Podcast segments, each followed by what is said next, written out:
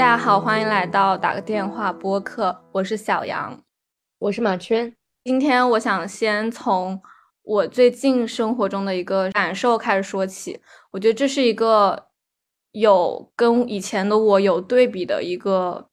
嗯呈现吧，就是因为我最近在重新看那个《我的天才女友》那个第一季，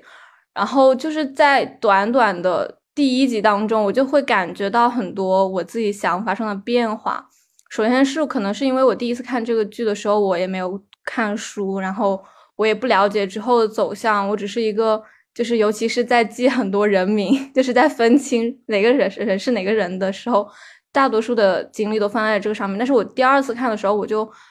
发现了特别多特别多的细节，就是你第一集就能看到他对于那个。女性的苦难，它是一个全方位的描述了的。其实，他把那个展现出来，就是不同女性的苦难，甚至说，可能他们不觉得是苦难，他们就只是觉得说，哦，他们就是都是家庭主妇，然后他们都站在阳台上搭话，然后干事情的都是男的。就我可能之前我没有那么的敏感，就是我可能察觉不到这些，包括对周边那个环境它的整个的拍摄啊，然后还有拍摄的一些内容。我察觉不到是一种非常非常让人痛苦的一个现实，就是直接血淋淋的呈现在你的面前。因为最近的一些新闻，我觉得也是同样的一个效果吧，就是让我们非常非常直接的感受到了，就是那种难受，然后以及就是被压抑或者是被捂嘴的那种感觉。所以，我我们就我想就先从这一点来引入一下。可以，我对呃小杨说的这个现象，就是也非常的有体会。包括我自己去就是读一些或者看一些我之前看到过的呃影视作品或者是书籍，我都会觉得说，我觉得我的女权意识是一个就是渐渐打开的这样一个事情，就是它像一个大门一样，你一直往前走，你就会看到不同的门，就是不同的推开的世界。我觉得还蛮值得讨论的。我个人来说，就是。我之前就是对于女权的理解，它是一个很很笼统的东西，就是我会觉得说，它是一个很理论的东西，就是我们可可能可以去，就是比如说去学习它的系统，然后去学习它的一个演变的过程。但是对我来说，就是我学习它的过程，其实是一个越来越细化的过程，就是越来越落到实处的过程。比如说，我会更加关注我身边的女性，我自己的妈妈，我自己的外婆，然后。我自己上课的时候听到了一些我的同学们的非常呃个人的经历，我会觉得说女权这个东西对我来讲，它是一个可能就是在呃学习的范围上越来越广，但是我关注的事情越来越窄的这样一个事情。就比如说呃我这个学期的一门课，我选就是我的一个 research topic 是关于父亲这样一个角色。当一个男人当了父亲之后，他可以获得在这个社会上，他在一个。异性恋为主流的社会上可以获得多少特权？包包括他这个特权是在他本身作为一个男性在这个社会上特权上附加的特权，以及他在这个家庭中的，以及在一个家庭中父亲这个角色的，呃，一个一个形象吧。我之所以想讨论这个话题，是因为我偶然的一个想法，就是我发现我身边基本上没有人。和自己的父亲，就不论男性还是女性，和自己的父亲关系非常亲密，或者是说觉得自己的父亲做的非常好，就是在父亲的这个角色扮演上做的很好。长大以后想要拥有和自己的父亲一样的伴侣，或者是说。呃，想要做一个他那样的父亲，基本上都是我得到都是很负面的评价，就是要不就是说我这一辈子都不会找跟我爸爸一样的老公，或者是说我这一辈子都不想成为我爸爸那样的男人，就是我基本上听到百分之九十九都是这样的评价，所以我觉得非常有意思的就是，为什么说父亲，为什么父亲就是在整个东亚环境下，他是一个，就是从我们小学小学大家不知道大家有没有意识到，就是说什么我我要做你爸爸，就是大家好像觉得说做父亲是一个非常占占便宜。对，占便宜，然后大家都想要去当一个人的父亲，这种感觉就是不管他是玩笑也好，但这个玩笑背后隐藏的就是说，大家都觉得说，哦，做父亲是一个很好的事情，或者是说是一个呃有权威、有地位的这样一个事情。到到现在，就是我会觉得说，我身边的人就是大家对父亲的这样一个可以说是厌恶程度，或者是呃讨厌的这样一个程度，我觉得这是一个很有意思的转变吧。可能也不是转变，只是我的我的我的思想，就是我的看看到的东西不一样的一个变化。我觉得可能以前我们的那种可以说是一种无意识吧，因为我我曾经就是在初高中的这种阶段，初中嘛，可能更多，就是这是一种经常开的玩笑。然后那个时候我们其实也并不清楚的知道，就是做父亲意味什么，意味着什么。但是我们知道说做爸爸还要别人叫你爸爸是一个你占了别人便宜的事情，所以我们会去可以说是跟风的这样的一个去传播这样的一个语句。但是现在可能就是我们。长大了之后，我们也越来越看清楚，就是说，嗯，父亲这个，就是落落实到身边的很多父亲的这个形象，我们就更加意识到说，这是一个多么现实的一个存在。因为你说到说，这个父亲的这个形象其实是可以给男性在职场中，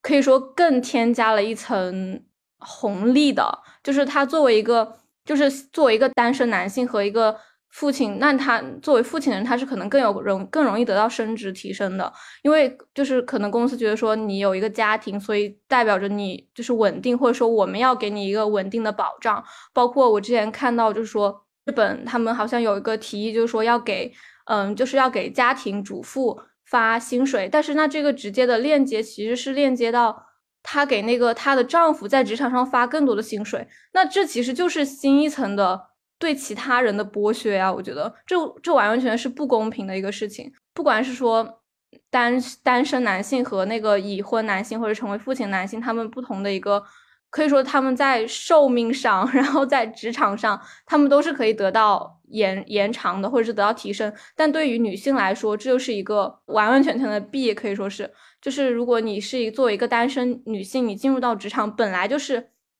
本来整个环境已经是非常不友好的了，然后如果说更多的女女性退回去做家庭主妇，然后他们男他们的老公就是在职场上又获得比你更多的钱，那这凭什么呢？就是这完完全全是对女性的女性本身的一个剥削。之前我们很多的话语当中讨论女性，甚至有一些非常恶心的话，就是说你要成为一个母亲之后，你才你才算是一个女的，或者是你要怎么样，你才去算一个女性，这完完全全就是无视了说。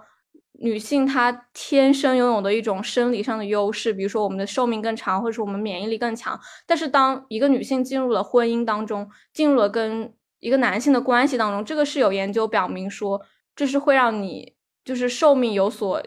降低的。因为很现实的就是你要去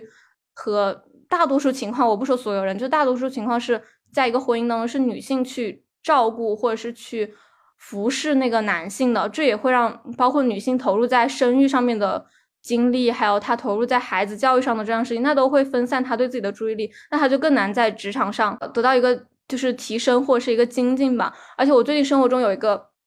有有两个人，就是她是一个有点像是对比的一个例子，就是一个女性，她是呃某一个地区的，他算是一个总经理吧，但是他是有两个孩子的。然后还有一个男性，他也是有两有两个孩子，然后他他也是某一个地区的总经理。然后这个时候，这个男性得到了提升，然后这个女性就是会有我会听到一些声音说她的工作做的不那么好。但是我觉得不被讨论的是，这个女性她作为一个总经理的同时，他需要在家庭上付出多少？然后这个男性他又不需要去付出什么，他就能不劳而获获得这些家庭给他带来的复利效应这种红利啊？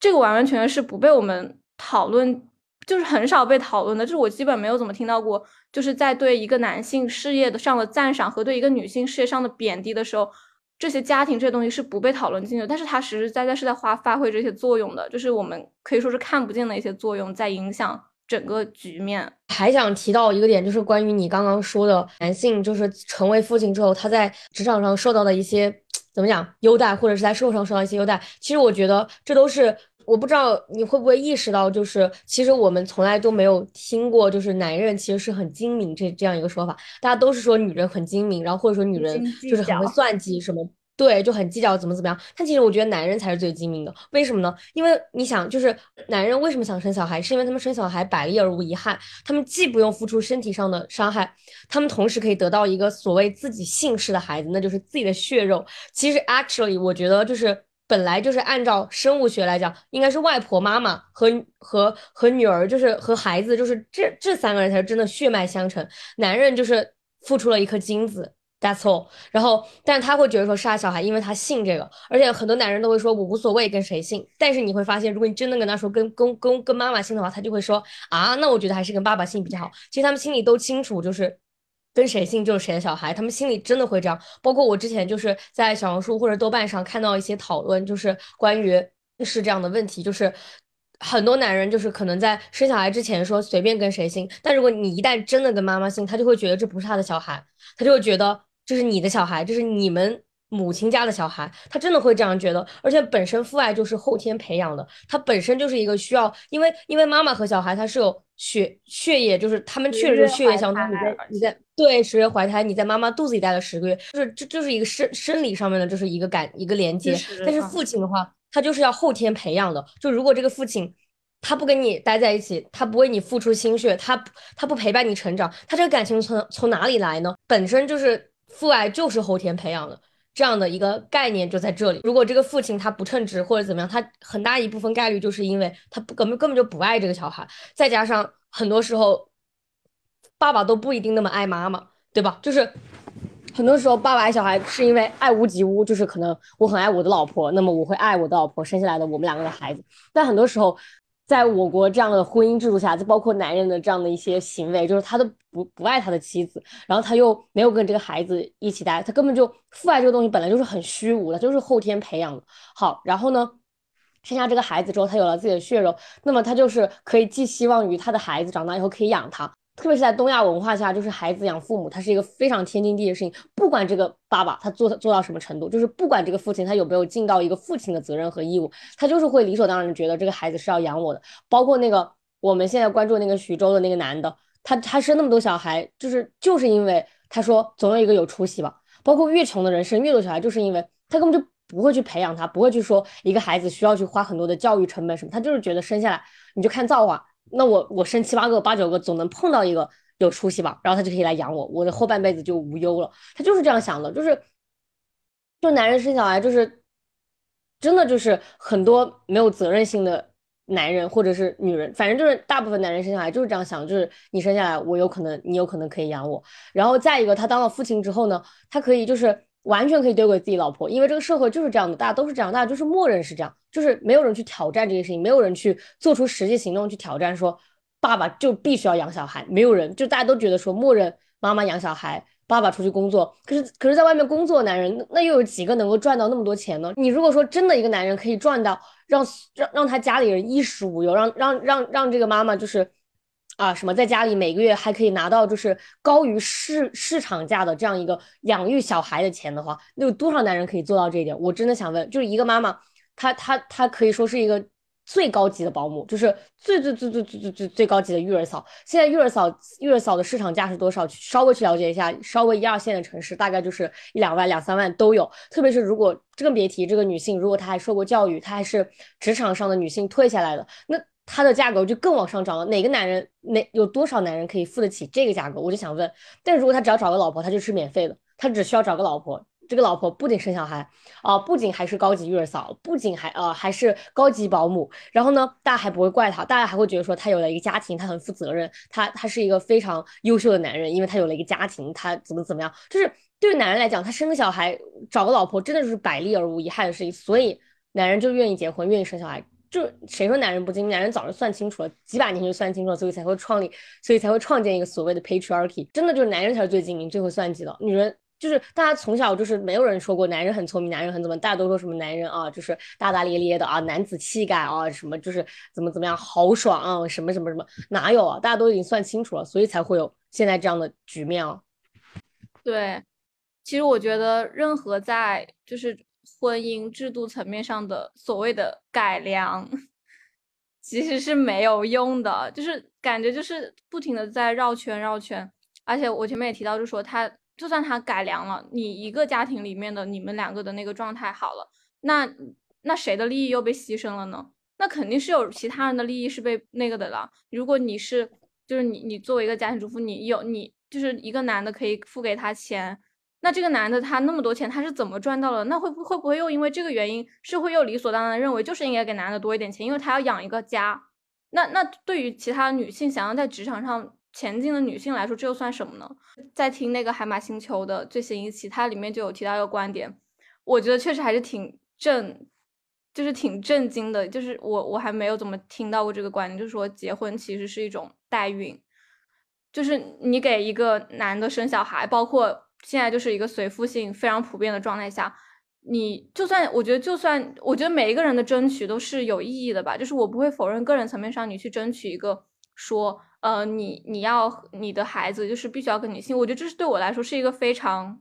理所当然且必要的一个事情。但是我觉得我们再往前退。我们从这个时间线，从那个结婚结婚了之后，在婚姻制度下生小孩，就推到之前，我们作为一个，我们上期也聊，就是说生育，我们需要非常仔细的去考虑这个后果，然后还有一些影响。那往前推，就比如说，如果说我想要一个孩子，我我想让他完完全全跟我姓，现实上就是其实有很多这样的例子的，就是比如说就是单身生育啊，这是一个可以去，就是技术层面上是可以去操作的，只是说你有没有那个。经济水平，并且我觉得这个经济水平也并不是你跟一个男的结婚了之后你就有那个经济水平的，这个完完全全不取决于那个男性是什么样的水平，而是说你自己有没有想好这样一件事情。如果你真的想要一个小孩，你想要一个女孩，那你真的就是可以去仔细的去思考一下你之后的路要怎么走，而不是说就顺着来，就是来了什么是什么，就是这样子的。就是谈到那个父亲的这种父爱是后天的，我觉得这个是。肯定的，但是有一些就是因为我们现在中国有一些所谓的传统，就是那种什么宗族啊，然后都是男性作为一个，相当于是一个所谓的血脉这样子的来那个的话，就很多人还是很多人就是他不还是不相信说，只有说女性她才是，她是就是他没有建立一个这样的概念，说女性的血缘母系的血缘才是真正的血缘，他他们还是在。他们包括通过做一些所谓的仪式，然后嗯，包括一些什么男的能上坟，然后女的不能上坟这种这种事情来，有点像巩固他们的那种男性血缘为正统的那种传统。但是就是当你去了解一些科学的知识，然后一些生理层面上的知识，你就会知道说，你生了儿子其实才是。断掉了你的那个血脉，你生女孩才是真正的去传承了这个女性的一个血脉，而且这个才是真正重要的，因为这是一个生理事实，就是十月怀胎，然后你生了这个孩子。但是现在，嗯，就是现存的这种婚姻的制度的体系下，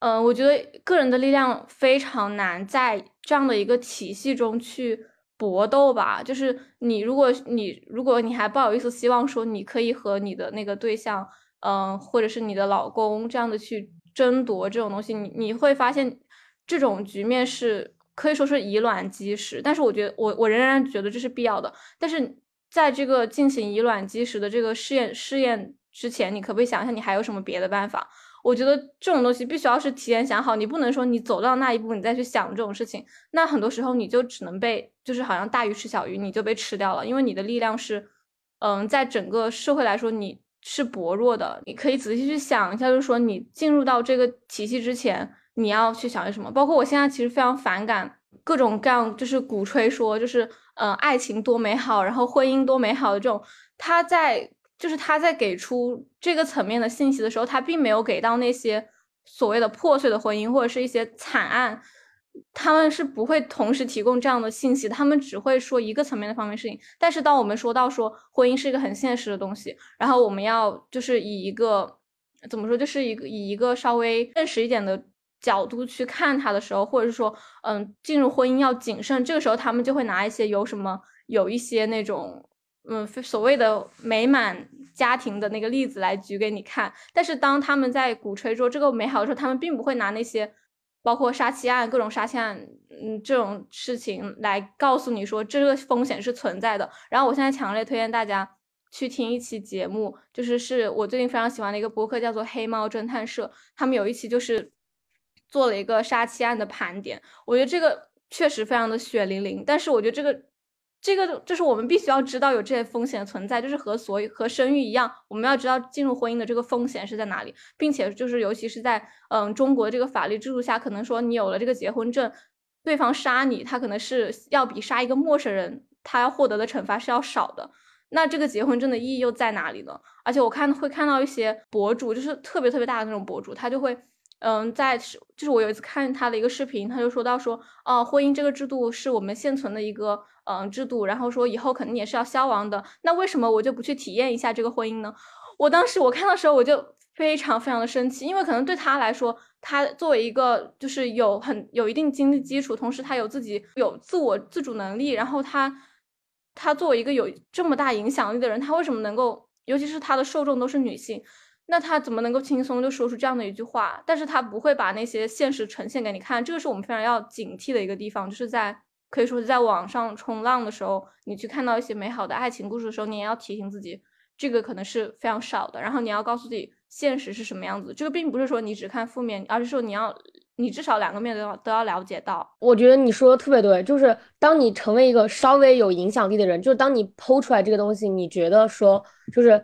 会被一定的，包括你刚刚说那个已经是很大的体量的 KOL，那么那一定是他肯定是会有很多女生可以看到。那我觉得这就是一种不负责任，为什么呢？因为他可能是他可能选得起，就是他可能对他来讲，可能他会结婚离婚就只是一个选择，一个人生体验。那如果真的有一些女生就听他的说的，就是因为本来就是很多女生她们在不具备。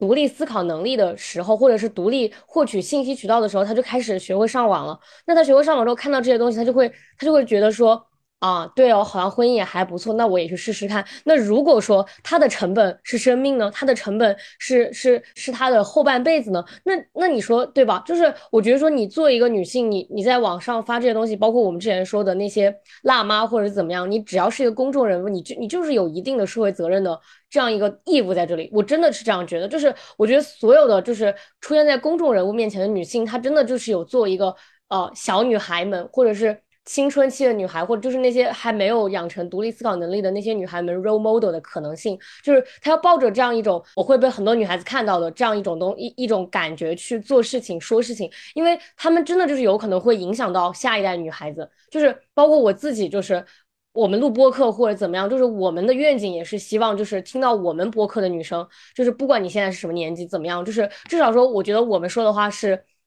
就是是是理，就是是客观或者理智的，就是不会去煽动一些什么事情。对，是一个提醒，就是因为我觉得任何事情，你只有了解它最坏的一面的时候，你才有，你才是真的说有可能是做好准备了，就而不是说你了解那些很美好的、很虚幻的东西，然后你就去踏入婚姻或者是踏入踏入生育这件事情。包括我甚至觉得婚姻它都有可能是有可能可以反悔，你可以离婚或者怎么样。但你说生育这件事情，就是你生这个小孩，他就是一辈子。他就是你的小孩，就你不，你不可能说把他丢了之后他就不是你的小孩，或者是你把他扔到哪里，然后他就不存在这样。特别是，特别是你把他生下来之后，他就是，甚至说，如果你真的跟一个人结婚，你有小孩，那这个人他就是永远是你孩子的生生理上的父，就是生物学上的父亲，就是这都是一个没有办法去反悔，或者是就是没有办法去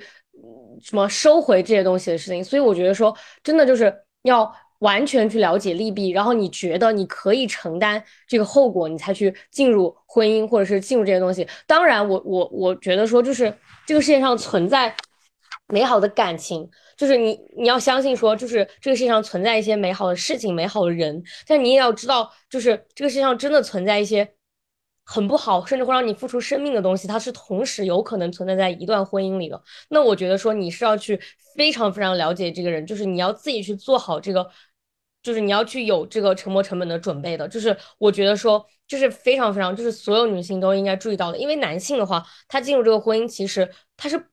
没有什么后果，包括你去了解一下婚姻法，就是。它是一个，它的成本比女性要小很多，并不是我们说就是阻止女性去追求什么东西，只是说成本真的就会比男性大很多。还想说第二个点就是关于，呃，我现在还在互联网看到一种较为主流的言论，就是，呃，就大家动不动就是说不要管男人，要搞钱，就是所有人都是在喊这个口号，这是一个好的趋势，但是大家就是不要把搞钱这件事情当做一个，嗯。解决办法就是它不是解决你人生所有问题的一个途径。当然，男人更不是，婚姻更不是。就像我们之前一直在说的，就是婚姻、婚姻感情，男人就是完全不可以成为你的，就是解决你人生当前困境的一个途径。但是我会觉得说，就是大家可以把搞钱这个范围扩大一点，把搞钱这个东西当做是一个一个就是女性走向社会、女性社会化的一个。途径之一，而不是就是大家每天就是可能大家这样喊口号，我觉得是 OK 的，因为我觉得这是一个好的趋势，就是大家不要把呃时间都投入在一些情情爱爱上面。但是我会觉得，就是想鼓励大家，就是去做一些呃更广泛文的事情，比如说去建立一个你。真正的爱好，或者是说，呃，去做一些强身健体的事情，我觉得都是 OK 的，而不是就是 focus 在搞钱这一件事情上。就是我会觉得说，搞钱它只是一个，就是鼓励女生们就是拓宽人生可能性、拓宽你人生维度的这样一个途径，而不是就是跟搞男人一样，就是就是一个这种非常单单，就是一个这种非常单面的这样一个行为。就是因为我觉得搞钱它也是一个非常。难，然后非常需要逻辑，非常需要呃，就是也是很考验人的这样一个事情。就是我会觉得说，它不是一个那么简单的一句口号就可以做到的事情。当然，我还是就是就是这个口号，我觉得是 OK 的，因为我觉得也是一个很好的带女孩子们就是脱离一些男人的一些情情爱爱的这样一个事情，鼓励大家探索更多。对，我觉得可能这个口号更像是一个过渡的一个期间的一个口号吧。比如说有一些。就是短小的这种有稍微有一点煽动性的句子，然后让大家把那个从搞男人到搞钱这个注意的转移，然后再到就说怎么进一步怎么样的，就是全方位的，就是怎么搞钱。然后这可能也是一个就是一种心态和意识，就是你要知道说钱对你来说是重要的多的，就是你要知道说你必须有能力去赚钱，然后你要去思考说你以后能通过什么方式赚钱，因为我觉得。嗯，社会化这个过程其实也是你自己，你你必须能有这个经济水平去负担。你比如说你要跟朋友出去玩，然后你肯定要付得起钱，你才能出去嘛，要不然你就只能一直待在家里，或者是你要搞一些兴趣爱好啊，或者是你要去嗯强身健体啊这方面，呃，我觉得是需要一定的经济基础的。然后就是搞钱，它其实是一种，我觉得是一种引导的那种状态吧，就是让更多的女性把注意力从。男性转移到金钱上来，我觉得这是一个非常非常好的趋势，而且我觉得我们整个的，就是整个的，就是讨论，其实我觉得也陷入了一个，因为以前我们还是会像我可能也会很关注，就是说我要怎么跟嗯所谓的男性朋友 去讨论女权主义的话题，或者是说我觉得我有意识去。我我我想要去分享这些东西给男性朋友，但是经过现实中的碰壁，然后再到对一些事情的了解，就是我觉得是一个逐渐就是看清男性真面目的过程。就是你之前可能对他还有一些期待，还有一些幻想，然后再到幻想全部破灭，然后再加上一系列现实事件的，就是直接朝你涌过来的那种感觉，你就会意识到说，这个事情并不是说男人并不是一个。必需品。首先，在甚至在整个女权运动中，我甚我我也不觉得男性是一个必需品，因为我始终觉得说，你哪一部分的人的权益就必须要哪一部分人自己去争取，旁人可能就只能是呃为你助下力也好，不为你助力也好，这个东西都是让你自己去争取的，你不能去可以说是奢求或者是渴求别人来支持你，你要做的是你自己先要站起来，然后你要包括搞钱，就是我觉得就是一个女性自己站起来非常重要的一步，然后。当我们把注意力从男性身上移开，然后移到一个更广阔的世界当中，我们就会发现这个世界其实还有很多很多我们可以去探索，然后我们可以去选择的生活方式，而不是说只有一条，就是结婚生子，然后被男性剥削。就是这个事情，我觉得我们需要慢慢的去就是移开吧，因为我觉得很多的像现在非常影很多影响大、影响力比较大的一些社会事件，可能呃很多的，我觉得是集中发生在。婚姻和男女关系中间的，你有没有发现？大家讨论的，我觉得还是在一个框架之内，没有一个什么，嗯，可能我觉得也是因为这一种单单身生活的这种路径，它没并没有一个所谓的一个就是爆点，或者是让大家全部去把注意力移到上面去的时候，因为这个可能更多的是个人的选择，然后没有什么说非常狂喜啊，或者是说非常值得去。非常非常关，大家都去关注的一个事件发生，但是我觉得，因为那些事件是让我们发现到婚姻的问题，但是我们发现了问题之后，我们要走向哪一条路，可能是我们自己需要去仔细的去想一想的，因为我觉得现实生活中，你，我觉得我身边的人还是说。不分青红皂白的鼓励我走入婚姻的，就是我。虽然说我们现在在这里讨论说你可以有很多的选择，但是我也非常清楚的意识到现实生活中有多少的阻力存在。就是在网上冲浪的时候，我会关注很多女权博主，会看他们分享的一些东西，就会觉得自己的世界被打开。但是有时候就是你回到现实生活中，当你去和别人去嗯交谈啊，就是不管是你自愿的交谈还是被动的交谈也好，你还是会发现说，这个世界对女性的限制还是非常非常大的。那我们能做的可能就只是说，就是首先告诉你有一个这样的选择，然后其次是说你你有你自己，我我相信所有女性都，就是现在在听的所有人都都有能力说自己以后去掌握自己的路，而不是说进入别人给你选择的路。我觉得这个还是挺重要的吧。我觉得对我自己来说也是一种。因为我不断在这里说，在这里说，其实也是一种，就是有一种自我肯定的那种心理安慰作用吧。因为没有人安慰我，那我就只好自己安慰自己，然后也是说出来，让自己感觉心安一些。我安慰你，我支持你，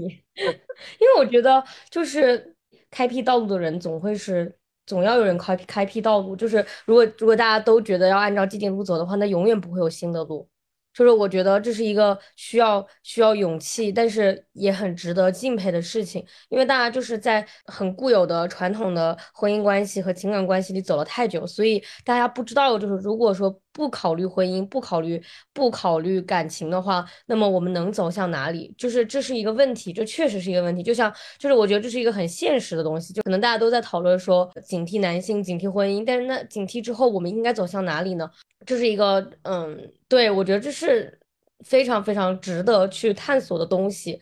而且就像你刚刚说的，就是我们现在讨论的东西还是在围绕着男女关系，然后情感什么的。我觉得这是一个绕不开的话题，你知道吧？就是因为如果说真的有人可以做到完全不 care，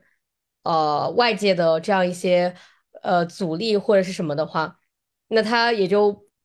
那我觉得他也就不会去讨论这些东西。就是我觉得我们在这里讨论，是因为我们还是没有办法完全的去摒弃这个社社会或者是家人或者是家庭给予的那样一些很传统的概念。所以我们在这里不断的说，不断的说，就是想让嗯自己也更坚定一点，或者是想让就是听众朋友们也可以就是积极的参与到我们的探索当中。但是我觉得说，嗯，就是我作为一个。在恋爱中的女权主义者想要呃提到的一点是，我会觉得说，我的观念可能是我想要团结一切可以团结的力量，不管就是女性当然是我的第一选择，但是男性我也会想要团结，就是我现在还处于一个就是我想要团结。呃，男性的这样一个过程，包括我会跟我爸爸讲，我会跟我男朋友讲，我会跟我男性朋友讲。然后目前来说，呃，进展是很顺利，因为我男朋友本来就是一个有性别意识的人，就因为可能我们在在这个大学，然后大家的环境就是可能不太，就是会会会比较的有女权意识，所以他呃还好。然后我爸爸的话，就是他其实是一个非常非常。呃，如果放在女权系统中来讲，他是一个非常获得性别红利的这样一个中年异性男、异性恋男性。但是我爸爸对这件事情的态度也让我嗯比较比较惊喜吧。就是如果我的同龄人是这样的话，我会觉得还好。但是我爸爸他作为一个嗯年纪比较大的这样一个男性，就会让我觉得说是一个很好的开口。就是我会觉得我之后的生活中也会想要去呃跟我。跟跟我身边的男性，不管他是中年还是也好，就是我会觉得说，我会不断的去说，不断的去说，因为我觉得这就是一个需要需要抢夺他们给我们的定义，然后需要需要去不断的去洗他们的脑，你知道吗？就是我们被洗脑这么多年，就是我们也需要去去表达我们自己的声音，不管他们怎么说，那我就是要说，就是我觉得我现在已经就是一个非常 aggressive 的状态，就是我觉得我已经。做好准备战斗了，因为我现在不是正好在学性别主义吗？就是非常呃有很多东西可以讨论，然后有很多东西可以学，就是在一个疯狂输入、疯狂输出的阶段，所以我会觉得说，我身边没有人可以嗯躲过我的，就是我也不是有意的，但是就是我会不自觉的会跟大家说，那我觉得说，嗯，这也是一个很好的从我身边开始影响的一个过程，我可能会鼓励就是我们的听众朋友们。去做这样的事情，肯定会有人讨厌这件事情。那那些讨厌的人就无所谓，但是一定也会有人，你你如果你如果就是保持保持交流，然后保持表达自己的想法，你也会找到更多和你志同道合的人。对，但是嗯，就是我觉得有一个小小的问题，就是因为我觉得我自己也是这样子，就是我还是不会放弃任何一个。说出我讨厌的事情的机会，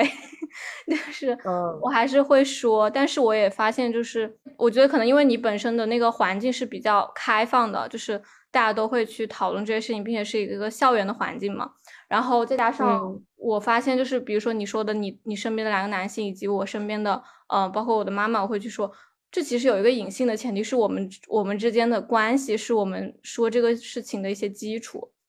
就是我不知道你有没有就是尝试过，就是和一些跟你没有什么太大关系的人，或者是跟你没有建立一些嗯牢固关系的人去说的，也不是去说，就是你看到他们行为的一些感受吧。就我还是会觉得这个事情是非常难的，并且我觉得重点就是说，我们是要花更多的精力。就是如果你有，你当然是就是当然是可以的。但是我们现在呃，可能更紧急的一个问题是。你自己，你把你的时间和精力放在哪里？因为你如果说你要，就是我觉得其实跟别人去辩论也是一个非常耗劲的一个事情。就是我也会感觉到，我每每一次在所谓的吵架，或者是在我我在网上不会跟别人吵，但是我在现实生活中会跟别人，也不是吵吧，就是会争一些事情，就是我不会放弃继续说下去的可能性。然后我就会觉得这个事情确实还是挺耗费脑力的。在考虑到说我自己，我自己以后想要做什么，就是我，因为我觉得我们作为以后想要通过自，就是通能够自力更生的女性来说，我们可能还是要多把精力投入在对自己的建设上面去。就我觉得这个可能是就是第一位第一位的。然后你如果有其他的精力，你可以再去那个。如果你实在会觉得说非常的绝望啊，或者是。呃，非常的难以沟通的话，我觉得有时候就放弃沟通没有关系。我觉得你要建设好你自己，然后你，呃，你你可能在寻找一切机会去，可以说你如果到一个好的好，嗯，你觉得稍微好一点的环境当中去，我觉得你的心态会有所改变。就是因为有些人，我觉得确实是讲不通的，你也不需要去纠结说为什么讲不过他。我觉得你要首先要你要去坚定你自己的一个信念，然后你要去。确认你自己的价值观，因为我觉得跟每每每一次跟别人交锋当中，你其实也是不在不断确认你自己认可到底是什么，你讨厌的是什么，这个就是也是很重要的吧。但是我觉得，首先你自己还是要把精力投入在对自己的一些能力啊，或者是学业或者是事业上面的建设当中。如果其他的人，你算你跟身边的人也说不通。我发现我身边也有很多这种。嗯，性别意识特别特别差的人，但我就不会有一种有一个词叫支教嘛，就是那我肯定就不会选择去再跟他去争辩了，那就无所谓。我觉得我我我自己是第一位的，然后我觉得这个可能是一个提醒吧。你说的很对，就可能是因为我觉得我没有尝试过跟陌生人说，就是我可能是因为我身边就是处于一个性别意识较好的环境，所以我才去说这些事情。那么我有很赞同小杨说，就是。大家应该把时间放在就是提升自己，然后不断的坚定自己的想法这件事情上。然后我觉得，如果你们觉得，呃，就当你们觉得周围环境很很很很那很不好，然后你觉得很孤独的时候，可以来听我们的播客，就是我们就是嗯，可以做你的赛博好友。就是希望大家都不要觉得很孤单，就是我们是在走一条很正确的路，然后我们是在为自己的。为我们自己，为我们的姐姐妹妹，为我们的后代，为我们的女儿们，在努力，在争取更好的生活，更好的人生。对，然后可能因为现在我看到很多呃女性她开播客，然后会讲一些女性呃女权主义，然后女性议题方面的事情。但是有一个让我非常气愤的一个事实，就是某宇宙 它会禁，它会下架你的内容。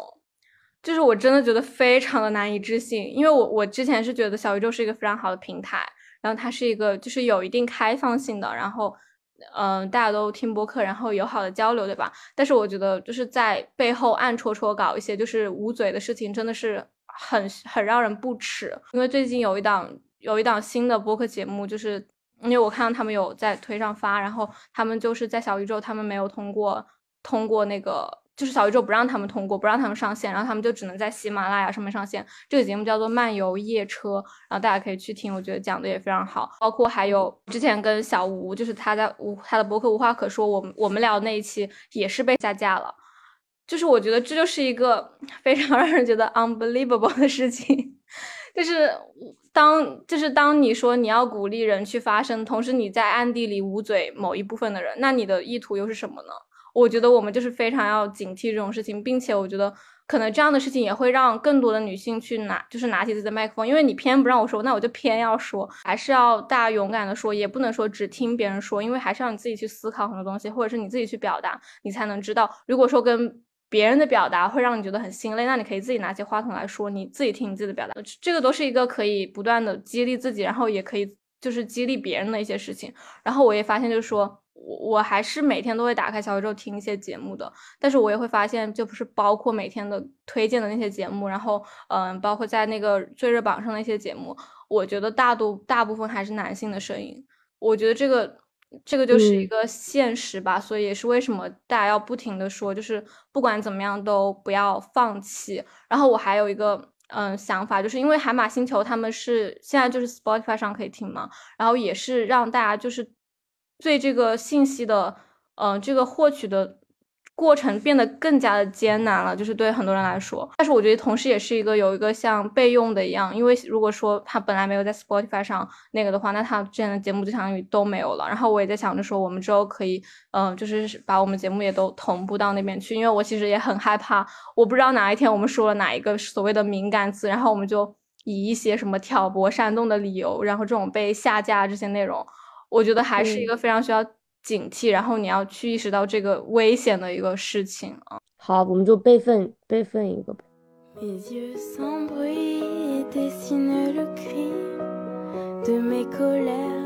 感谢大家的收听，我们下期再见。下期再见，拜拜，拜